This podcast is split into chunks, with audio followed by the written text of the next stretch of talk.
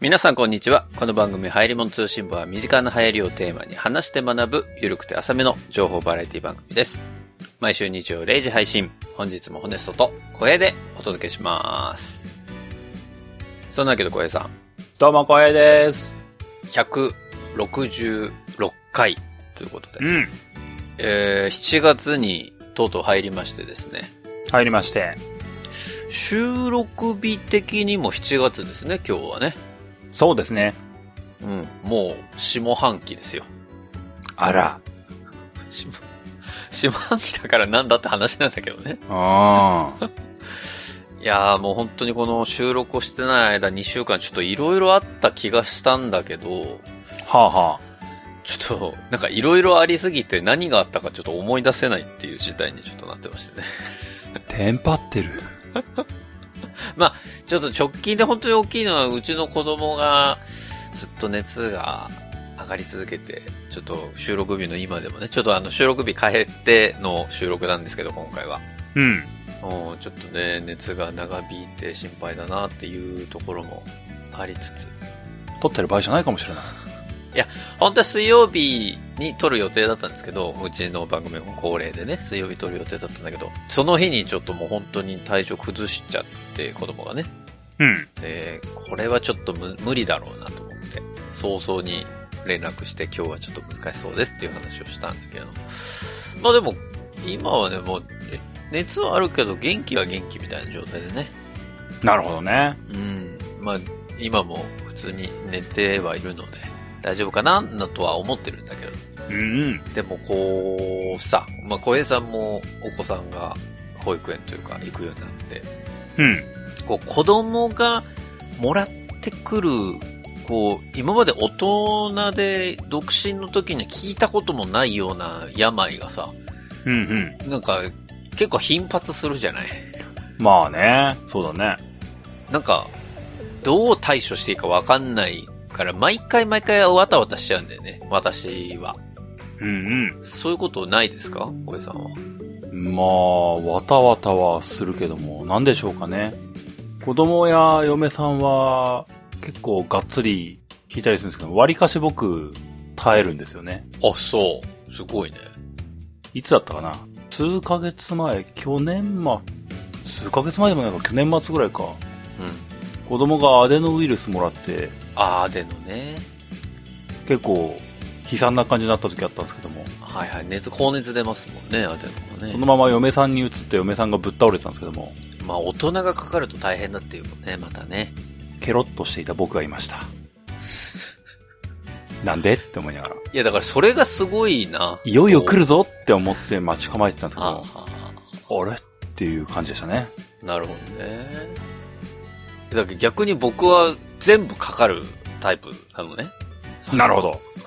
子供がかかってきた、それこそ手足口病とかさ、まあ何年もか前に言ったと思いますけど、うんうん。ちょ2019年だったかな、あの夏に、まあこれから本当に手足口病も流行る時期ではあるんですけど、子供がかかっちゃって、うんもう口の中も痛そうでと思ってたら、まあ、まんまと私もね、かかりまして、あれは大人の方がひどいと言われてますけど。うん。そうだね。だから、手足口病なんかも、こう子供が生まれるまで知らなかったというか、うんうん。なんか、あんまりこう、普通に小中高大、社会人になって効かない病気だったからさ、うん。なんか、こんなんあるんだと思った矢先に自分がかかるっていう、ちょっと悲惨な状態に、ね、なっ ちゃいましたけど。んうん。まあ、ぜひね、こう、夏に流行る病気っていうのも皆さんありますから、ぜひ気をつけていただきたいなっていうのが、もう直近の私の話ですね。なんか、本当健康情報番組っぽくなってきましたね。だから、夜こう、健中康の E の、テレって感じしますね。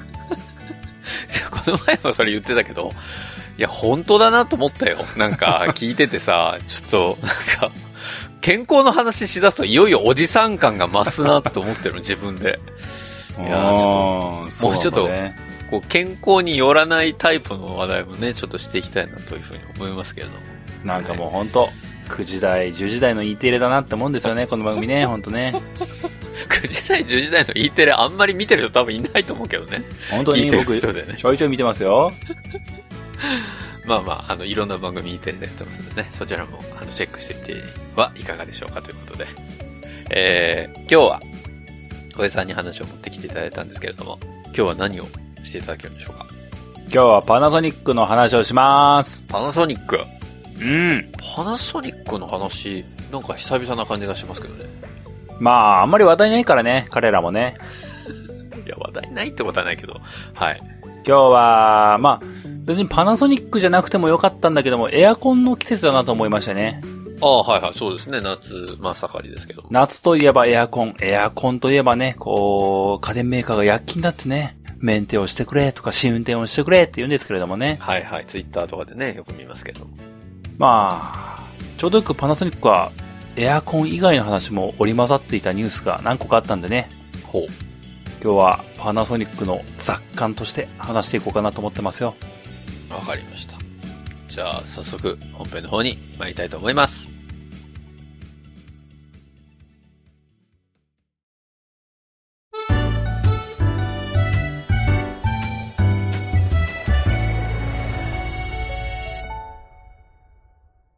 今日はパナソニックのエアコンの話をしようかなと思うんですけれども、はい。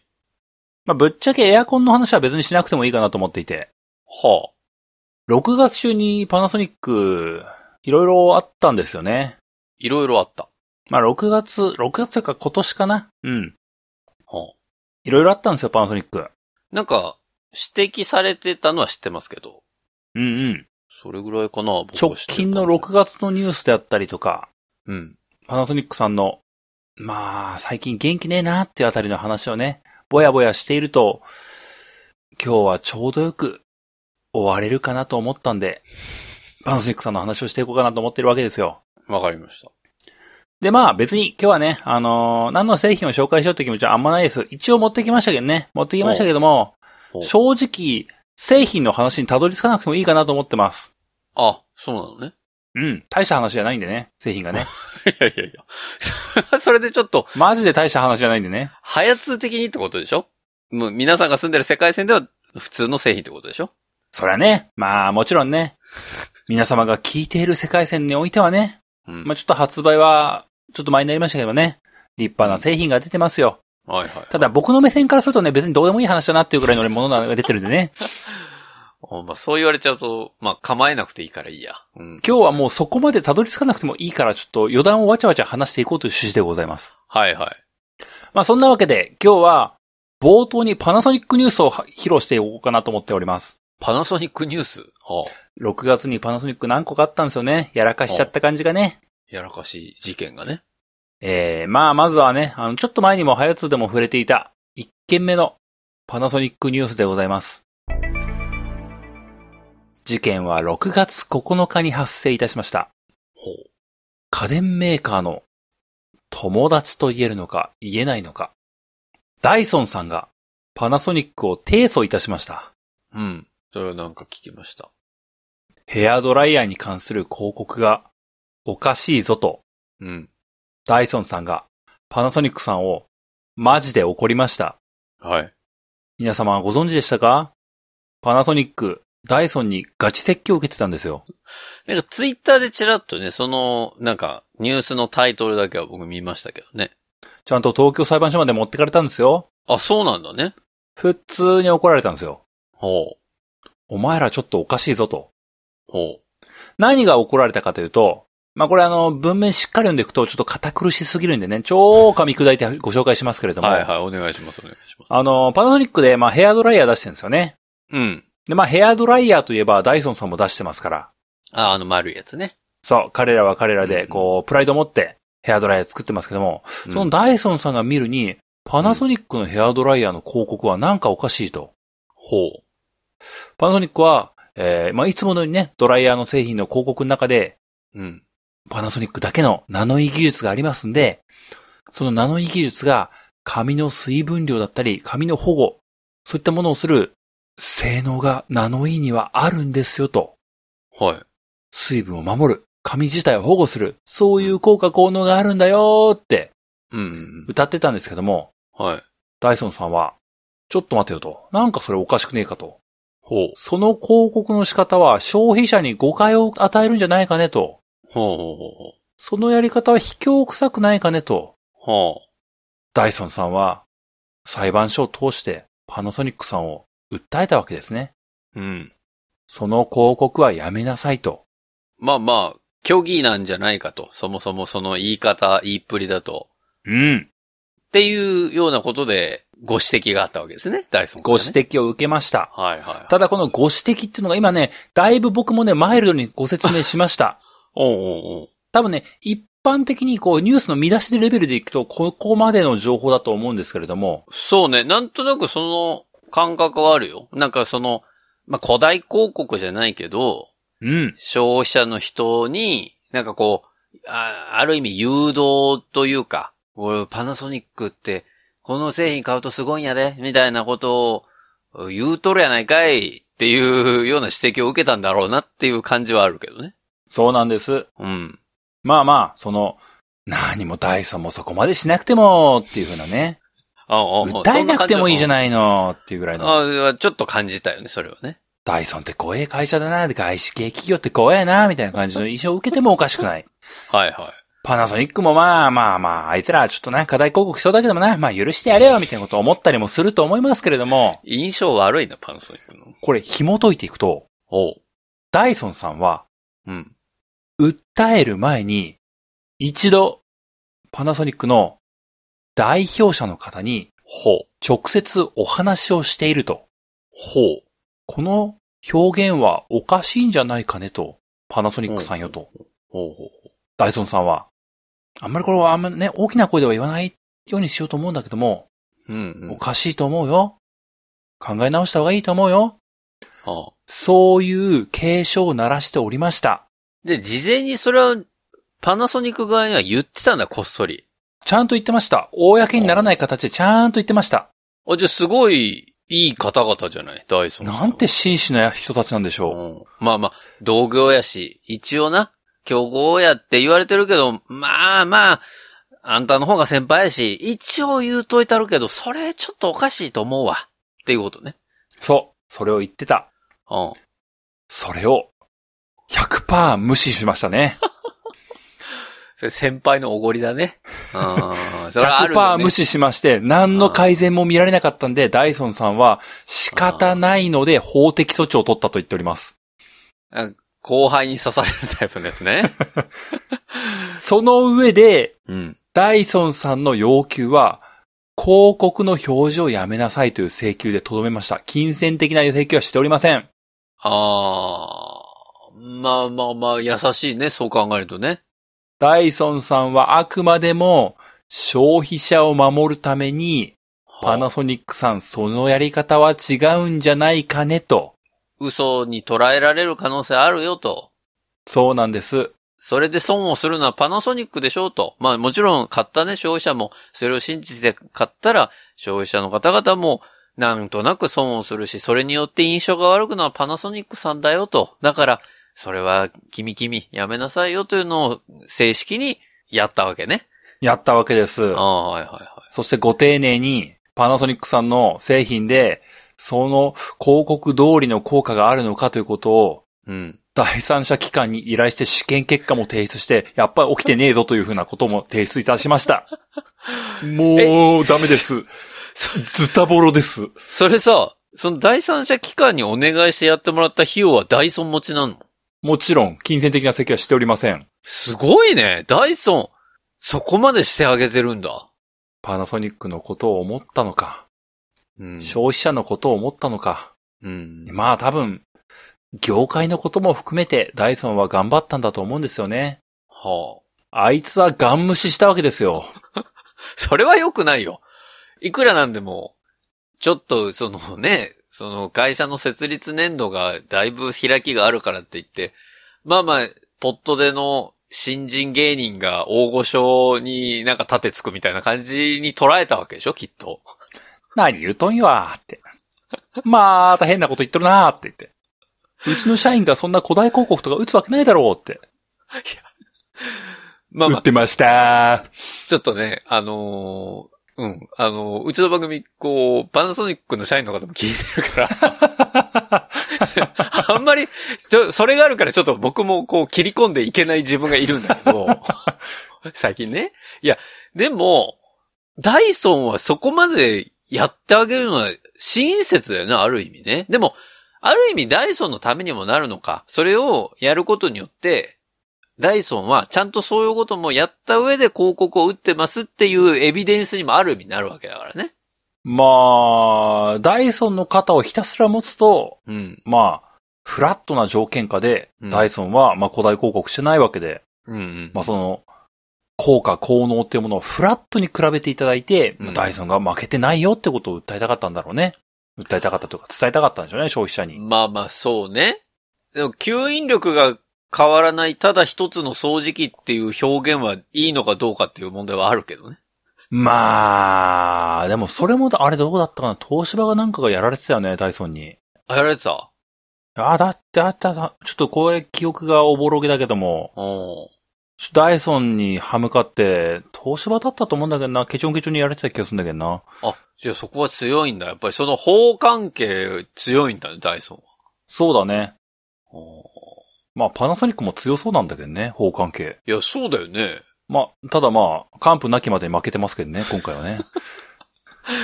いやいや、でも、それはやっぱり、やっぱ100%無視しちゃ悪いよ。悪いっていうか、一旦、なんか言われたことに対して真摯に受け止める行動はお起こした方が良かったね。いや、起こしてたのかもしれないけど、で、大丈夫だと思っちゃったのかもしれないけど、そうだね。そうね、ダイソンは第三者機関にまでお願いしてるからな。そこはもう、なんとも言えないね、それはね。まあそうなんです。まあ、ダイソンさんがすごく誠実な対応をしたように見えて、うん。パナソニックさんがすごく不誠実な対応をしたように見えて、見えちゃってるね、今。世間的な評価が、まあ、まあこのニュース自体ね、そんなに皆さん興味ないと思いますけど も、見てる人からすると、もうほんと赤っ端事件なわけですよ。うんうん、社員からしてもそうでしょうね。あちゃーみたいなパナソニックさん、あちゃーって。何々事業部のあの人、あちゃー。あちゃだから、きっとパナソニックの今頃の、その社内 e ラーニングシステムの、なんか過去事例の中に出てきてるよね、多分ね。そうだな。直あと近急の事例な人事異動とか起きてるかもしれない な。ちょっとな。あちゃーみたいなな。そそれは聞きたくないけど。うん。なんかあったんだな、あの部署みたいなな。あちゃーみたいなね。まあまあまあまあ。でも、それで、パナソニック側は、ある意味、いい方向にこれから転がれるわけですから。そうですね。願わくば事情作用でこのことが防げていたらよかったなと思いますけまあどもね。まあね、ちょっと人からの指摘ではなくてね、自分たちの中からが一番良かったんでしょうけど。そうなんです。今までな、こうほ、多分な、国内の他のメーカーがな、何言ってきてもな、なんだこいつらってこう舐めてたかかってたからな。外資を舐めちゃあかんな。あ、こうやられるんだぞっていういい事例だよね。だからもう、その他のね、シャープさんとか、ね、東芝さんとか、日立さんとかもいろいろありますけど、あの、そうだねもしダイソンに何か言われた時には真摯に 受け止めた方がいいっていうこと。 マークされてるってなるからな。パナソニックさんみたいになっちゃうつって。いいじゃん、いいじゃん。まあまあ、でも、ね。パナソニックだから、そんな、あんまり大きな、その、打撃、もない、ないわけじゃないだろうけど、まあうん。すぐ立ち直れるぐらいのものにはなってると思うからさ。そうなんです。ねまあ、まず一つ目。パナソニックさんにはこんな事件がありまして、はいは多分、関係各所、どんべこみだと思います。い。まあ今はね、ちょっと慰めてあげたいね。パナソニックさん頑ね張っていただきたい。肩をポンポンってね。まあ、よくあることだって。よくねえよ。 そんなにねえよ。こんな訴えられる ことを。そうか。なるほどね。そして二つ目。うん。今度は6月17日に、パナソニックさん自ら発表されました。えパナソニックさんは、自社のブランド調査というものを行っておりましたが、ほ日本国内で20代若年層におけるパナソニックの認知度、う。うん。これが約53%であったことを明らかにしました。マジで20代の方は、およそ半分の人がパナソニックのことを知らないと。そんなことあんの今の世の中、そんなことになってんのパナソニック独自調査でそういう事実が分かりまして、普通に凹んでおります。待って。え ?53%? え自社のさ、調査でちょっと上乗せしてたとしても、え。うん。 53%は低すぎじゃない いや、ちょっと見え張りたいじゃん、やっぱり自社のアンケートだからさ。あ、そうなんだか、ね。ペンソニックって書いてあるけど、これ多分パナソニックのことだな、つってさ。 ちょっとペンソニック票も入れたくなる気持ちがあると思うんだけど、うんうん。それでも53%なんだ。ええええ、なんか、若者の半分がパナソニックを知りません。ちょっと待って、じゃあ何知ってんの今の若者って。えサムスンとかってことさ、うーん、ま ?LG とかってことまあまあいろんな、 ああ、の、まあカテ正ゴリー直るね、でしょこうけどの、アンケートの内容とか調査内容自体は、こう、こと細かには明らかにされてないので、はあはあはあまあ実際その、じゃあ逆に何が20代の方はど、どういうところをしてるのかとかっていう部分のところまで調べられてるかは、正直わかんないです。僕の中でも。あ、まあまあね。いやでも、どういう質問だったんだろうね。その、このリストの中で知っているブランドを、あ、でもブランドパナソニックをなのかなそれともなんか、そのパナソニックの中のブランドなのか。いや、パナソニックです。パナソニック本当にパナソニックという。ああ、じゃあもう、いよいよだね。ほぼ社名の話だよね。ああ、もう、それ知らないんだったらもうやばいもん、だって。やばいもんって、別に、俺別にパナソニックじゃないんじゃないけ ど。え、ちょっとショックだな、それは。うん。まあ、ちなみにこれ日本国内だけじゃなくて、あの、アメリカと中国にも行ってましおて、うおうはいはい。えー、日本では若者20代のパナソニックに対する認知度は53%でしたけども、うん、うん。アメリカに関しては47%でした。マジか。中国では70%でした。中国の方が知られてんじゃん。そうなんですよ。意外ですね。辛くないちょっと日本の20代若年層、どうしたのな、どうしたのどうしたのというか、えうん。でも、この入り物通信簿を聞いている皆様、うん。まあ、僕も何度となくパナソニックの製品の話をしてきました。うん。まあ、大体、斜めにおちゃらけて話してきました。まあね、そうですね。べた褒めした覚えはほとんどありません。うん、私もそうです。まあ、いつもこんなん作るねみたいなそんな体で話してることよくあったと思います。うん。ホネスさん、いざ、今改めて聞きましょう。はい。パナソニックの製品ってどんなイメージありますかもう僕はそうですね、もう綾瀬はるかのイメージ、ちょっと強いかな、今は。それ聞きたかったわけじゃないんだけどな。でも、 じゃじゃじゃ、イメージってさ、本当にパナソニックってもう昔からある、 うん。この、老舗じゃない本当に。日本の国内メーカーの、やっぱりトップ3には絶対入ってるメーカーだと思ってるから、大きいしね。社員も抱えて、いろんなカテゴリーの製品を作ってる、うん。うんまあまあ、あの、ハヤツの世界線じゃなければ信頼のあるメーカーなはずなんですよ。うんうん。なるほど、なるほど。で、多分我々の世代より上の世代って、うん。まあそれこそパナソニックというか松下電工に入れるっていうこと自体もさ、すごいことだし、そうだね。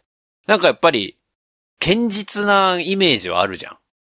うん。まあそうだね。まあ普段ね、あんまり褒めないからすっごい取り繕ってる感じになっちゃいますけど、うんでもイメージ的にはやっぱりそういうイメージだから、少なくともやっぱり30代以上の人たちの認知度は高いんだろうなとは思ってんのよ。パナソニック知らない人なんてほぼいないだろうなと思ってるし、うんでも10年違うだけです。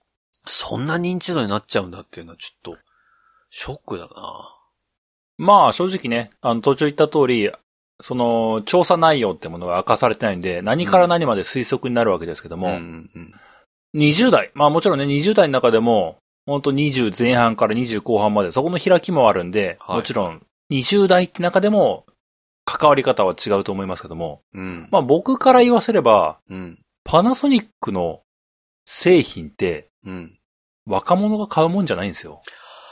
そうか。よく考えたら俺も、あれだ、家電対象で散々コケにしてたけど、うん。あんな高えもん20代前半誰が買うんだよ って言すげえ直接的なこと言ってきてたぞ。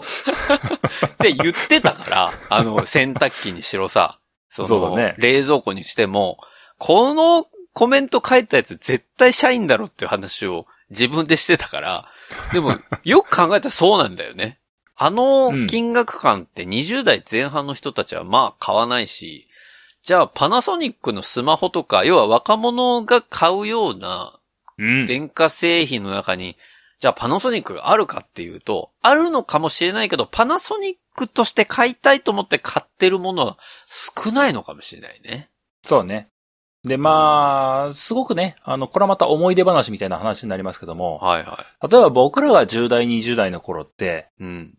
まあ僕らが若い頃っていうのかな、うん。うん手が届く、そういう域で、うん。みんなが欲しくなるもの。うん。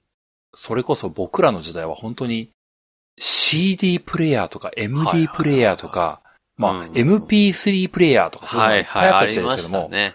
そうだ。そこの時代にパナソニックは三千と輝いていったんですよ。輝いてたし、君臨してたからね。まあ、ソニー、パナソニックみたいな。ところが今はどうでしょうって話なんですよ。そうか、そうだね。もう全部リンゴの会社のものとかになってんすよね。そうだね。もうパナソニックの存在はもう見えないのよ。そういうところに。若者みんなが持つものには。そうか、い一番最初の選択肢に出てこないもんな。だいたいやっぱり、アポーだもんね。そう、まあまあ別にアポじゃなくてもいいんだけども。あまあまあでも、やっぱり注目されるっていう、そのネットニュースで見るさ、うん。この端末ってなっちゃうと、うん。どうしても、やっぱり iOS っていうところが一番最初に来やすいし、ピンと来ちゃうからね。そうそなんか、それこそ昔のソニーのウォークマンみたいにさ、固有名詞で、あ、これってソニーのだっていう風に分かるものがあればいいんだけど、じゃあ今のパナソニックにそれがあるかっていうと、ちょっと弱いかもしれないもんね。う。ないのよ。ままあ MP3 プレイヤーとかね、そういうのはね、もうもはや本当僕らの世代の話ですけども。そうだね例えば今の世代だったら、ワイヤレスイヤホンとかそういうのが出てくるわけじゃないですか。あ、そうね。そうしっかりパナソニックはいるけどもいないんですよ。そうよね。まあ、もはそうやだワイヤレスイヤホン買おうって。う僕ん若者じゃないけども、パナソニックの買おうなんてそもそも選択肢全くあらないもんね。いや、そうなっちゃうよなそうだよね。だって Google も Apple も作ってる上にさ、そう、ちょっと音こだわりたいみたいになって、出てきてソニーとかだもんね、きっとね。うん。うんまあ、オーディオ関係だったら他の会社もいっぱいありますからね。まあまあそうですね。そうモバイルバッテリーとかでパナソニックはいますけども、それもやっぱりパナソニックの買う理由は全くないわけですよ。まあまあそうですね。全然アンカーなわけですよ。そうだよね。アンカーが一番に出てくるしね、検索すると。パナソニックは全知全能でしたけども、あーたった今において言えば、もはや、もう別にパナソニックの選ぶ理由は全くない。そういう商品群ばっかなんですよね。うん。マジパナソニックの人聞いてる中でこんな辛辣なこと言っていいのかわかんないんだけ ども。ごめんね、本当に。でいやもマジで思うんだ。でもさ、でもそう考えると、うちの番組でパナソニックのこといじってても、やっぱり20代の人たちは、ハテナな人がいるってことだよね。やばい、もうパナソニックの話やめよ う。今日他の話題にしよう。やばい、大変だ。いやいや、違う違う違う。でもさ、まあ、うちの番組聞いてるの3、40、50代、60代とかの方々で、多分まあよかった皆さん分かってるから、ね。みんな知ってますパナソニックって会社。今更でごめんなさいね。知ってました知ってました だから、20代を相手にした番組の場合は、まずそこから入んなきゃいけないってことだよね。皆さんご存知です大変かだパナソニックっていう会社みたいな。今はまあ20代の方半分ぐらいしか知らないと思いますけど、みたいな。ごめんね、この間こうナショナルパナソニックフェアとか歌い出してすいませんでしたね、本当に。確実にわかんないわ、今の子 たち。なんだそれ、ナショナルもパナソニックも知らないんだ から。なんだすそいれま。せんでしたね、本当にね。もう皆さん、なんか、全然知らない話をしちゃってすいませんね、おじさんの話でナね。ショナル坊やももう知ってる人ほとんどいないんだね、じゃあね。ソニーの話題にしますソニーの。まあ、ソニーもソニーでちょっとやばいからな。え富士通のタッチおじさんの話にしますどうしますい や、だから、全部おじさんしか分かんない話題なん ですよ。若い子全然知らないから。当時はね、こう、よく家電メーカーとかでね、こう、あの、電気液とね、こう、あの、いろんなキャラクターのマウスパッドとかもらえてね、うわー、タッチおじさんのマウスパッドだみたいなね、こうねあ。ったよ。なんでか分かんないけど、一時期みんなね、ノベルティマウスパッドみたいなのありまそう、した、ね。マウスパッド。でね、こう、こんなにいらねえよって思いながらね。うん。そんな時代あったんですよ。あの、マウスがまだ玉のコロコロの時代のやつでしょ。ほんとコロコロ。たまにこう、埃取らないとなとか言ってな、こう、分解してな。あの中のね、ロールからこう、埃をこう、爪で取るって いうね。いや、今日昭和の話してんじゃないのよ。今日別に。パナソニックの話だかまあでも、まあ話を戻しますと、ら。はいはい。まあこのパナソニックの認知度が非常に低くなってるよというふうな話題ではございます。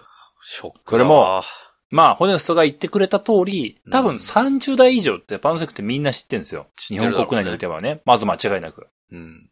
ただ、20代においてはもう半分知らない可能性がある。そんなところまで来ましたし、うん。じゃあその下は ?10 代は聞けてないけども10代はそどうだなねっちゃうのもっと少ないかもしれない。そうだよね。おぞましいですね。怖い。なんか、日本のメーカーがどんどん小さくなっていく気がする。まあでも、これまた辛辣なことばかりになりますなりますけどもね、自業自得なんですよ。本当にね。ほもう携帯の戦いはボロ負けですし、う。まあそうだね。音楽プレイヤー、そういうのもまあマジでボロ負けですし、うん。まあある意味、もう日本のね、家電メーカー全体の方向性だったんだろうね。それこそね、若者に売れるものを作ろうという意識はほぼなかったからね。そうだね。小金持ちに対して、こうんう、それこそ、ご年配の方々に売れるものをって、こびてきた結果でもあるんだよね。だからさ、なんか下手にメイドインジャパンの、そのプライドみたいのは少なからずあったんだと思うんだよ。うん。その世界に通用する技術である。メイドインジャパンっていうのは、高いのには高い理由があるんだと。で、それに誇りを持ってるんだっていう、うん人たちが今のきっと経営層の中にはいるわけでしょ今でもね。うんうん。えーそのままだとやっぱり、ちょっと厳しいかもね。そうなるとやっぱりスティーブ・ジョブズに全部持ってかれる、あのたった一つのさ、iPhone というものだけで、いろんなものたちが全部それに集約するようになっちゃったから、うんうん。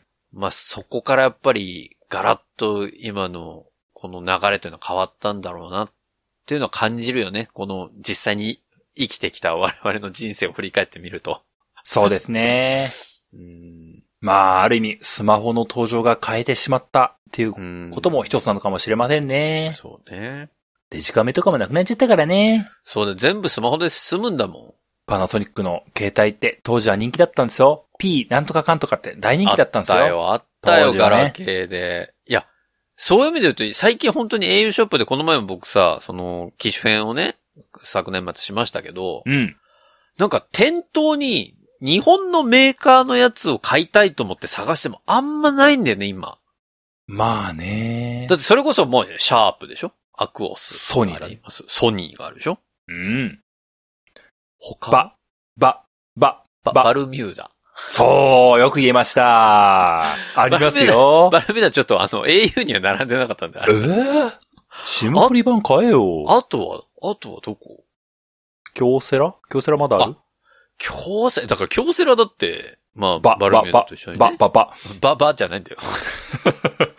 いや、だから、昔ってそれこそ本当にさ、N なんちゃらとか B なんちゃらとか、まあ、ドコモで言ったらさ、そういうのが、そうだだねね。 N F、P。うーん。全部ないじゃん。ソニーエリクソンあったね。あっ。たねソニーエリクソンだって、うわぁ。あったね 懐かしくなってきちゃうわ。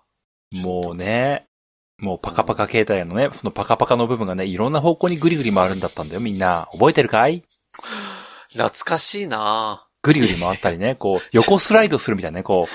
あ、カシャってね。あったね。そうカシャってあったね。うあわのーなんかね、今思えばバカバカしい話だね、本当にね。あれが、だってそれぞれの個性になってたんだもん。そうだあ、え、ね。な新しい携帯買ったのうすげえ、スライド型じゃんみたいな。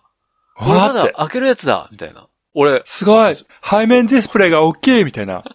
俺、折りたたみじゃないんだけど、みたいなさ。え、あれそれアンテナないの画面カラーになったのみたいな。ああ、カラーだって。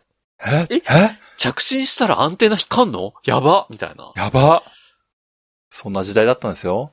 俺、その当時、待ち受け画面作ってたもんな。そうだね。三和音とかでね、こう着メロを作ってる人いっぱいいたね。その、和音がさ、こう、打ち込み式で、この歌になる本とかあったよね。あったね。これ通りに打てば、最新の J-POP の着メロを作れますみたいなさ。そうだねあ。ありましたね、皆さんね。 着歌フルとか売ってたんだよな。あったね。オールウェイズ三丁目の夕日みたいになってるよね。ああ、これがパナソニックの栄光の時代だ。ああ、あの、あの頃がげ、もう最後のピークだったのかな。確かになまあまあ、ノスタルジーを語りたいわけでもございませんけれども、うん。これがパナソニックの二つ目のがっかり。しょんぼりですね。しょんぼりですね。うん。もう、パナソニックは、日本国民みんなに愛される企業とは言えなくなってきました。そうだね。今のアンケート結果を見ると。日本のおじさんおばさんに愛される企業になっています。あと中国 ね。7割だから、中国は。 まだいけるよ。それはちょっとね、なんかね、あの、うん、なんか、あんまりフラットな、そうね好意的なものじゃない気がすまるあんまだあ よね、なん確かかに、ね。確かにね。まあ、たそれ確かにそうだな。もうなんか、うん、なんかね、こう、買収とか狙われてんじゃないかなと思うぐらいね、もうね、もはやね。でももう、本杯がまた狙ってるかもしれない。もうまあまあ、そんな二つ目の事件がありまして、はい。まあ、パナソニックさんも最近、うん。やべえなと感じているんでしょうね。うん。まあ、僕の話、僕がこれまでハヤツの中で紹介してきた中でも、ちょっとずつはパナソニックって、なんとなく行動が変わってきたな、方向性が変わってきたなということを感じることは何回かありました。うん。何でもかんでも、今まで通りのものを作ろうというわけではなく、うん。少し目線を変えた、新しいブランド体系であったりとか、うん。全く作ってこなかった製品群とかってものに取り組んでいるようなこともありました。うん。まあ、この2022年、こういった認知度が低くなってきたよねということもありまして、うん。パナソニックのブランド戦略担当執行役員、ほう。森井さんという方がいますけれども、森井さん。この人が今年発表しました。うん。パナソニックは、ブランドスローガンを新しくしますと。ほう。皆さん、これ別に最近じゃないですよ。今年の頭から変わってるんですけども、うん。パナソニックのブランドスローガン変わったんですよ。はい。そんなわけで、パナソニッククイズ絶対当たんだよ。悲しみのパナソニッククイズ皆さんも、ぜひ、真剣に考えてみてください。とどめを俺が刺すことになると思わなかった。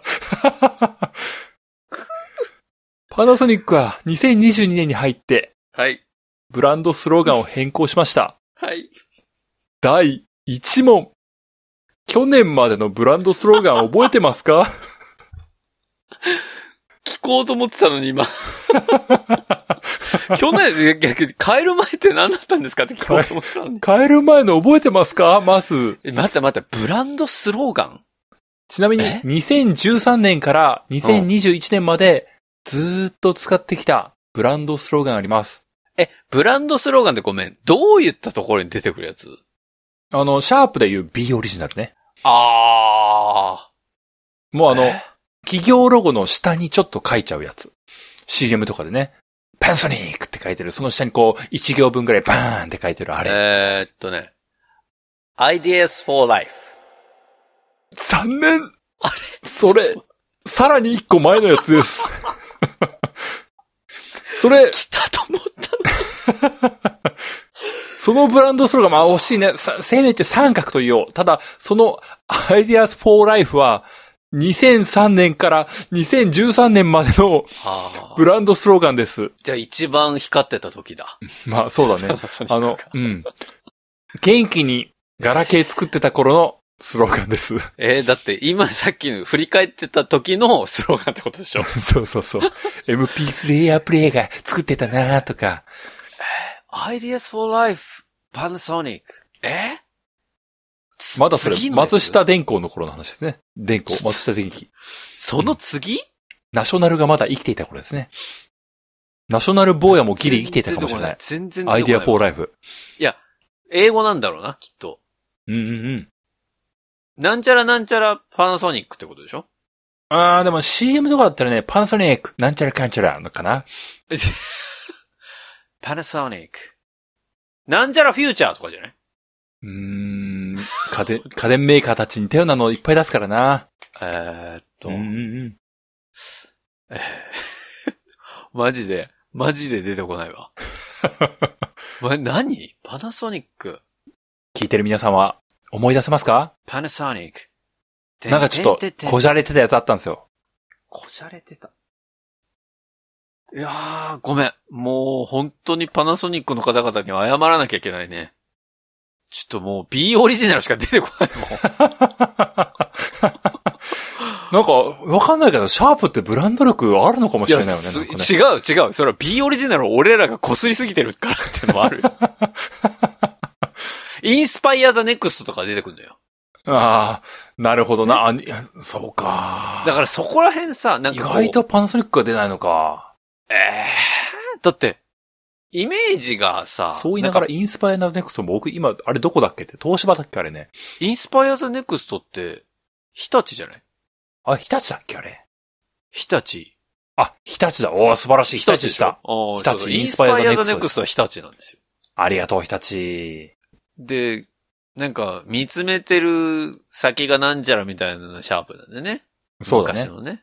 うん。パナソニックは全然出てこないね。インスパイアザネクストしか出てこないな。日立だって自分で言っとい てあ、ね。違う違う違う。違うわ。Ideas for Life か。えー、あ、えリーディングイノベーション。それは東芝だ東芝じゃなかったな。東芝だ。これマジで出てこないな。え、何ちょっと、で一個前のやつちょっと言ってよ。ちょっと一個前。そうですね。まあ、聞いてる皆様もね、さすがにもうこんだけ時間使ったらね、わかんない人はわかんないでもうお手上げでしょうからね。いや、わかんないよ。そう、2022年になって変わったんですけども、それの一個手前、2013年から2021年に使われていたパナソニックのスローガンは、あ、ベターライフ、あ、ベターワールド。いや、全然ピンとこないわ。ピンときてなーい。あ、え、あベターライフあ、ベターライフ、あ、ベターワールド。もう全然ピンとこないわ。ピンときてなーい。え、それがだって待って、何年使われてたの ?10 年ぐらい使われてたってこと ?9 年8年間使われてあいます8。年、8年使われてた。 2013年から丸8年。だから、はやつのほとんどは、あ、ベターライフ、あ、ベターワールドだったってことです。そうなんですよ。ほぼずっとこれ使ってました。えーロゴ見たら思い出すのかな書いてますよ。地球っぽい円弧の上に、あ、ベターライフ、あ、ベターワールドって書いてね。日が昇ってんのかなみたいな。パナソニックはに夜明けなのかなみたいな感じだな。あー、すごいなパナソニック。 そんな坂本龍馬みたいな会社だったっけ いやいや、わかりませんけれども、彼らはきっと、わしらが日本引っ張っとんじゃって思ってたと思いますよ。そんな、千鳥みたいな喋り方でした。 あ れ。そうですか、そうですか。なるほどね。ええー、そうなんだ。全然覚えてなかったですね。せっかくですからご紹介いたしますとね。あ、ベターライフ、あ、ベターワールドってものは、パナソニックの様々な事業、住宅、社会、ビジネス、旅、自動車。そんな様々なね、領域で様々なパートナーとお客様一人一人にとって、より良い暮らし、あ、ベターライフってものを追求して、広げていくとともに、地球環境への貢献、グローバルにより良い世界ってものを実現していく。あ、ベターワールドを作り上げていく。そういうメッセージを込めたスローガンになっていたわけですね。立派だなぁなんて立派なスローガンなんだろうないや、まあまあ、スローガン生活者に向けて、あ、ベターライフを提供し、地球に向けて、あ、ベターワールドを作っていく。そんな立派な会社だったんですね。本当だったのかな怪しいなぁ疑い始めるなよ、そこで。そんな会社が過剰な広告とか打つかやめろなよダイソンに訴えられるか言なうおてやかるなよしいなぁ全然それ今年になってからだから。あ、そっか。スローガン変わってからか。そっかうそうっうスローか。ガン変わってからの話だから。それはだから、なるほど。な。その当時まではやっぱりベターライフ、ベターワールドだったわけですよ。なるほどな。去年までは過剰な広告は打っていなかったと。なるほどな。ダイソンさんお願いいたします。ほじくるな追求してください。。ほじくるな、そこ。やめろ。もう去年の調査データとか出てきそうで怖いからな。やめてあげてください。ちょっと待って。そんな僕がよ、うん。今年からのスローガン言えると思残念ですね。う。いやちなみにね、こう、聞いてる皆さんもね、まあでもね、テレビ CM とか見てれ、目ざとく見てればですかね。え、綾瀬はるか言ってるまあ、綾瀬はるかは言ってないよ。言ってないでしょまあ、綾瀬はるか別にそこを読み上げてはいないからね。でもさ、やっぱり CM でもさ、その、うんうんなんだろう。やっぱり、リーディングイノベーションとかさ、インスパイアーズネクストとかさ、うんうん。その、そこら辺も言うんだよ、CM で。うんうん。彼らはね、他のメーカーは言うんです、ちゃんと。そうですね。今日愛するライオンって言うもんだって。そうですね。だから耳に残るじゃん。だからパナソニックは、パナソニックしか言わないじゃん。まあででもも、、ベターライフ。フとか聞いてないもんだって。まあ確かにね、でもね、昔はこう、そう確かに、あの、アイデアフォーライフの時は言ってたんだよね。そう、言ってたでしょ。だから耳に残ってんのよ。今言音って声る。の時代ってことそうよ。とそ音うそ声うの力ってこと音声の力を、ひょっとし、ちょってとね、パナソニックは音声の力舐めてるってことそう、舐めてるよ。これは喧嘩売っていかなきゃならないなそうよ。今時代はもう、ポッドキャスト時代ですから。どうですかハイレモン通信簿で。ちょっと広告案件。どうですかパナソニックさん。あ、そうね。そう、だからあそのまこも毎週ふざけますよ。ふざけてこう、新しいスローガン毎日読みますよ。どうですそしたら確実に、この、ハヤツーリスナーは、もう耳に残ってるから絶対覚えられると思うよ。だって少なくともハヤツーリスナー長く聞いてる方は、絶対に B オリジナルって言ったらどこの会社って言ったら絶対答えられるもん ね。それ間違いないと思うよ。まあ、ただな、ハイリモン通信簿聞いてる人で20代ね、もう、稲見マモの2人かしかいないかもしれないからな。ちょっと稲見マモのお友達からちょっと ハヤツを広げていただいて。 いいですかすいません。もう申し訳ないですけど。えーなんだろう。まあでも、ベターライフ、ベターワールドとか言ってるってことはよ。今期も、その路線は外してないはずなんだよ。その、だって方針はさ、彼らにとって、だって、方向性変える必要性のないことだからね。それにプラスアルファしたいと思うんですよ。そうですね。やっぱり世界のことも考えたい。生活者のことも考えたい。だから、ベターをベストにするしかない。そんなへちょい変化はないね。ベ、ベストライフみたいなさ。まあまあまあまあ、これ以上粘っても出ないでしょ出ない。う。答え合わせです。お願いします。 2022年から、うんパナソニックは、スローガンを変えました。新しいスローガンは、幸せの力に。うーん。あったけえな。いや、うーんじゃないのよ。え、うん。うあーったんけじえゃないなパナソニック。急に日本語やめろ、おい。今まで英語、ええ英語で来てたのに。あった。あったけえスローガンだあっなたけえじゃないの。なんで幸せの力に幸せの点、力に。皆様によりね、ディティールを伝わっていただくためにね、幸せのは漢字でこう書いて、点。そして、力にの力はカタカナで書いていますね。なんて、シャレ聞いてんでしょうね。おしゃれだな。パナソニック、幸せの力に。えなんかさ、え。うん今まで格好つけてきたわけじゃん。ideas for life とかさ、アなるベほタどーライフとかさ、うんその、ライフ続きで来たわけじゃん。ええええ。いきなりハピネスくんのしかも日本語でダメいやいや、ダメーって言われたら別にいいダけど、いいけどなんさ。のなんで日本語にしたんだろう顔を、やっぱ顔を意識したのかちなみにですね、あの、はい今回その日本語にしたっていうこと自体は、なうん。この、途中もうだいぶ前になったんであれですけども、ブランド戦略担当執行役員の森井さんってものが解説してくれてたんですけども、うん。日本人に対してはこの幸せの力にっていうスローガンでいこうと。そういうこでと。海外は違うんだ。そう、あのー英語向けには英語で、中国には中国語でっていうふうな形で、何言語文化は忘れましたけども、その各言語に合わせた形で、より浸透しやすくしようっていうふうなことを言ってるんですよ。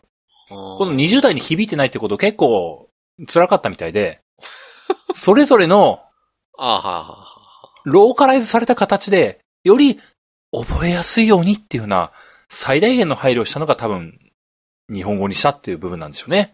いや、っていうかそもそも、え、うん。企業のブランドスローガンなんて、うん。誰も見てないよ。えいや、ごめんだけど。え気にしてる人なんて、きうちぐらいだよ、多分。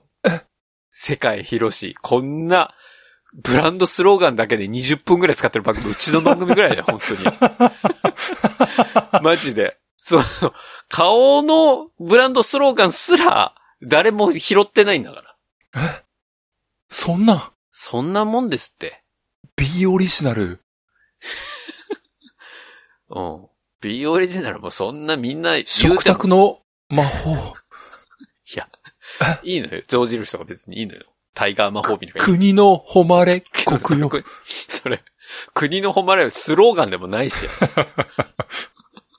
誰も気にしてない。そんなさ、いちいち、 その、読まないもん。いや、昔みたいに、その、CM が人に浸透させる唯一のメディアであるみたいな考えの時に読み上げてたのは、こうみんななんとなく記憶にある時代だったけど、 うんうん。今は、もう、聞かないでしょ。CM。まあ、ある意味で、確信をつかれてしまって、苦しいですね。うん。いや、森井さん一回そこから考えた方がいいと思うよ。ただまあ、申し訳ないけども、パナソニックもね、まあ知らないですけども、かなりの縦割り企業なんですよね。あの、まあブランド戦略部門の方々はそういうことしかできないんでね。まあそこを一生懸命考えてやったんだと思うんですよね。いや、森井さんが、それやるのが仕事なんだもん。だって、申ししょ訳なうがないいじゃん。ちょっと、その森井さんがいくつの方かちょっと存じ上げない。多分若めの人を起用したんだろうなっていうとは思うんだけど、うんうん。でもまだちょっとおじさんだよ。えそれをおじさんから指摘されてんのよ。ちょっと。そううだね。まあ十分におじさんであるのはまあ確かに否定できないんですけども。なんか。まあ、かなりの年功序列企業なもので、 そうだろうね。いや、もう長年の。簡単 には変われないんですよ、それもうあの、ちょっとね、もう、いろんなね、あの、外部からの人とかも取り込んでますけれども、なかなかそんな一兆円席では変われないんですよ、この会社もね。だからね、硬いところしかできないんだろうけど、もし僕が企画マンでね、うんうん。仮にパナソニックさんからお願いをされたとしたら、うんうんじゃあ何をやるかって言ったら、そこのターゲットに響いてないんだったら、そこのターゲットの人たちがよく見るインフルエンサーたちを集めて、あなたの、パナソニックのスローガンを自分なりに考えてつけてくださいっていうキャンペーンを YouTube で打つね。いやー、やっぱりこう自分たちで一生懸命決めたいですよね。その体質がもう古いもんね。まあまあでも最後まで聞いてくださいよ、この人もね。はいはいあの、一生懸命ブランドスローガンってものを考えて、新しいスローガンを打ち出し、そして、日本には日本の、アメリカにはアメリカの、中国には中国のっていう形で、ローカライズされた形でより浸透しやすくしようと考えておりますっていうことと、まあいろいろ考えた結果、最近の若者は、やはりこう、SDGs とかに意識をく気を配っているので、まあ僕らも SDGs を頑張っていこうと宣言しております。 俺の領域じゃん、それ。うん、あとはもうあの、こう、今までこう、約9割の、あーあの、広告宣伝費の9割ってものを日本向けに作って、使っていたんですけれども、まあ、アメリカに対する広告予算ってものを倍増させるなどの形をとって、日本国外にもね、うんいろいろとこう、ブランドにしてものを測っていこうと思っていますよと、今までのパナソニックとは違うことをしていきますよ、ということを宣言している。で、そのやり方もなんか一昔前の戦略だああー、言われちゃいけないこと言っちゃった。結局変わってないじゃんみたいなこと言われちゃった。すっげえ昔の体質の古い日本の企業が、その一個後の、ちょっと古い日本の企業になりましたっていう、その進化しかないような気がするんだよ。で違うじゃん。そうだね、まあね。見習うべきはアップルとかじゃん、きっと。まあね。周回遅れ企業が、あの、一周戻、取り戻そうとしてるみたいなね。うん、取り戻してもまだ、あれまだ全然追いついてないよみたいなところはあるけどもね。うん。そうなんだよな。でも、これが、マーケットインなんです。そうなんだよ。そうなんだよな。マーケットインから脱却できてないんだよ、結局。まあ、今日の配信をお聞きの皆様、今日タイトルにエアコンって書いたんですけども、ここまでエアコンの話、1ミリもしないですう。ん、消したら、もう。 エアコン、オープニングでも言っちゃってるけどね、エアコンの話するっつってね。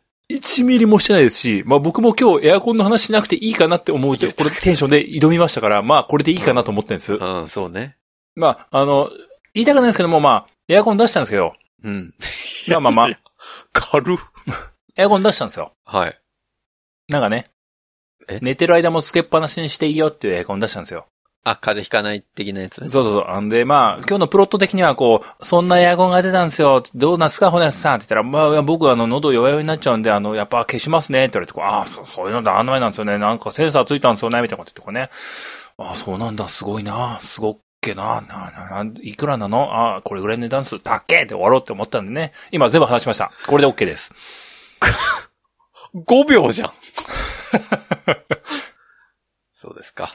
そんなわけでね、パナソニックはエアコン出したらしいですよ。素晴らしい製品でしたね。まあこう、50倍数ぐらいで話でね、皆さんついてこれなかったかもしれないですけどね。素晴らしいエアコンの商品が出た。これからもパナソニックは頑張っていただいてほしいですね。はい。ありがとうございました。ありがとうございました。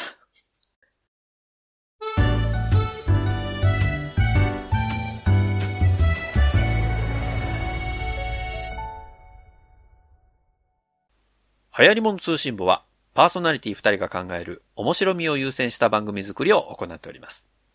番組内での商品、サービスの紹介は、面白みを優先するあまり、誤り、語弊のある表現を用いてしまう場合がございますので、内容の審議によくご注意いただくようお願いいたします。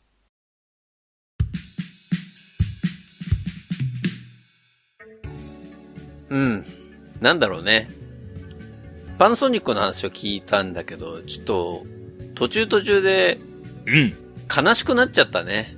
悲しくなっちゃった悲しくなっちゃった。今のパナソニックってそんなんなってんだっていう。あいやいやいや、今日はずっとなんか素晴らしいエアコンのなんかすごいイノベーションの溢れるエアコンの話をしてたはずだけどな。おかしいな。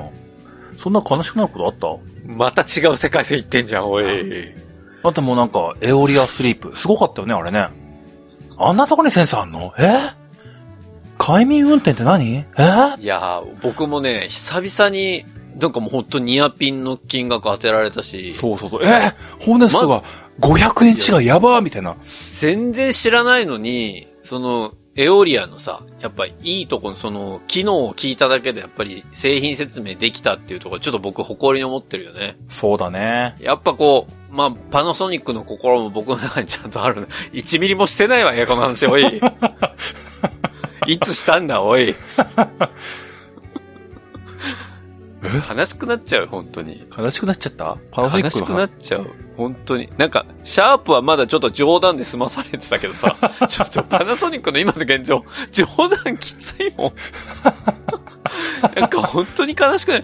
ちょっと日本のメーカー本当今こんなんなってんだって本当思っちゃったけど、ただ皆さんにここ一つだけお伝えしたい。 うんうん。ホネストの今この収録のね、部屋、あの私の部屋なんですけど、うんうん。この私の部屋についてるエアコンはパナソニック製です。この収録を支えていますね。ありがとう、パナソニック。パナソニックは、入り物通信簿を支えていますね。 まあでもね、うん、本当にこう、シャープの話題をすればね、まあ、本杯が本杯がってこうネタにしてきましたしね、はい。東芝の話を出せばね、粉飾決算があってこう話題にしてきました。うんそうね。もう逆にね、こう、傷が深すぎて笑ってましたけども、パナソニックのはちょっと笑えないぐらいの、なんていうそうかねこう、生傷がリアルすぎるというかね。ううん んの芸人さんが血出しちゃったみたいな感じになっちゃってるから、 今。あ、これ生放送でちょっと笑いのやつだな。放送できないやつだ、みたいなね。うんあ、あ、あ、あ、後ろにはけてった、みたいなね。あ、あれだね。うんこの時間いなかったな、みたいな。編集できないやつだ、みたいな。あーまあまあ、あと、そうだね。あの、会社から支給されてるパソコンは、一応パナソニック製ですね。そうだねう。んレッツノート。名機だね、名機。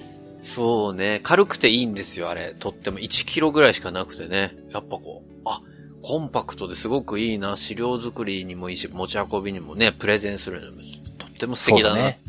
まあ、時期は過ぎちゃいますよね。オリンピック公式パソコンだったり、オリンピック公式テレビだったりね。そうそうなんだそれって思いましたけどもね。ありましたたからね。えー、あとパナソニック、あとパナソニックなんかないかなあ、電池とかパナソニックかなそうだね。ね。山陽から買収したからね。ああ、パナ、そう、パナソニックの電池使わエボルタ君。そう。え、ボルタ君は世界一だよ。えーっと、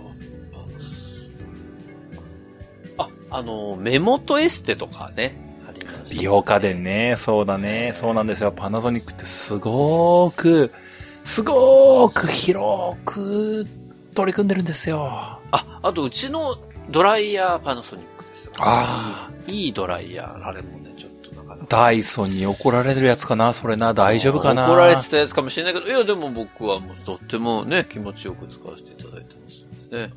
騙されてませんそれ、大丈夫かな。その効果、信じてる。プラシーボかもしれませんよ。大丈夫かな。俺のロキソニンみたいになっちゃうじゃん。やめてくれよ。おいま、ーそんなところでパナソニック製品をね、いっぱい、えー出したところで、皆さんのお家にあるパナソニック製品、まだまだ募集をしておりますよ。そうですね。今日のね、えーご紹介した、あの、エオリアも含めて、ぜひ皆さんのお家にある、あ、うちにもこんなね、クーラーありますとか、えーこんなパナソニック製品ありますって、どしどしね、えー番組ホームページ内のお便りフォームからお送りいただければというふうに思いますよ。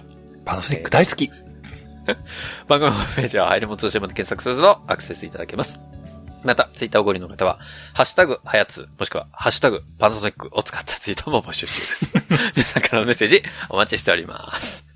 そんなわけで、入りも通信簿エピソード166は、以上でおしまいです。また次回お会いできればと思います。お相手は私、お話と。小平でした。それでは皆さん次回まで、ごきげんよう、さようなら。また来週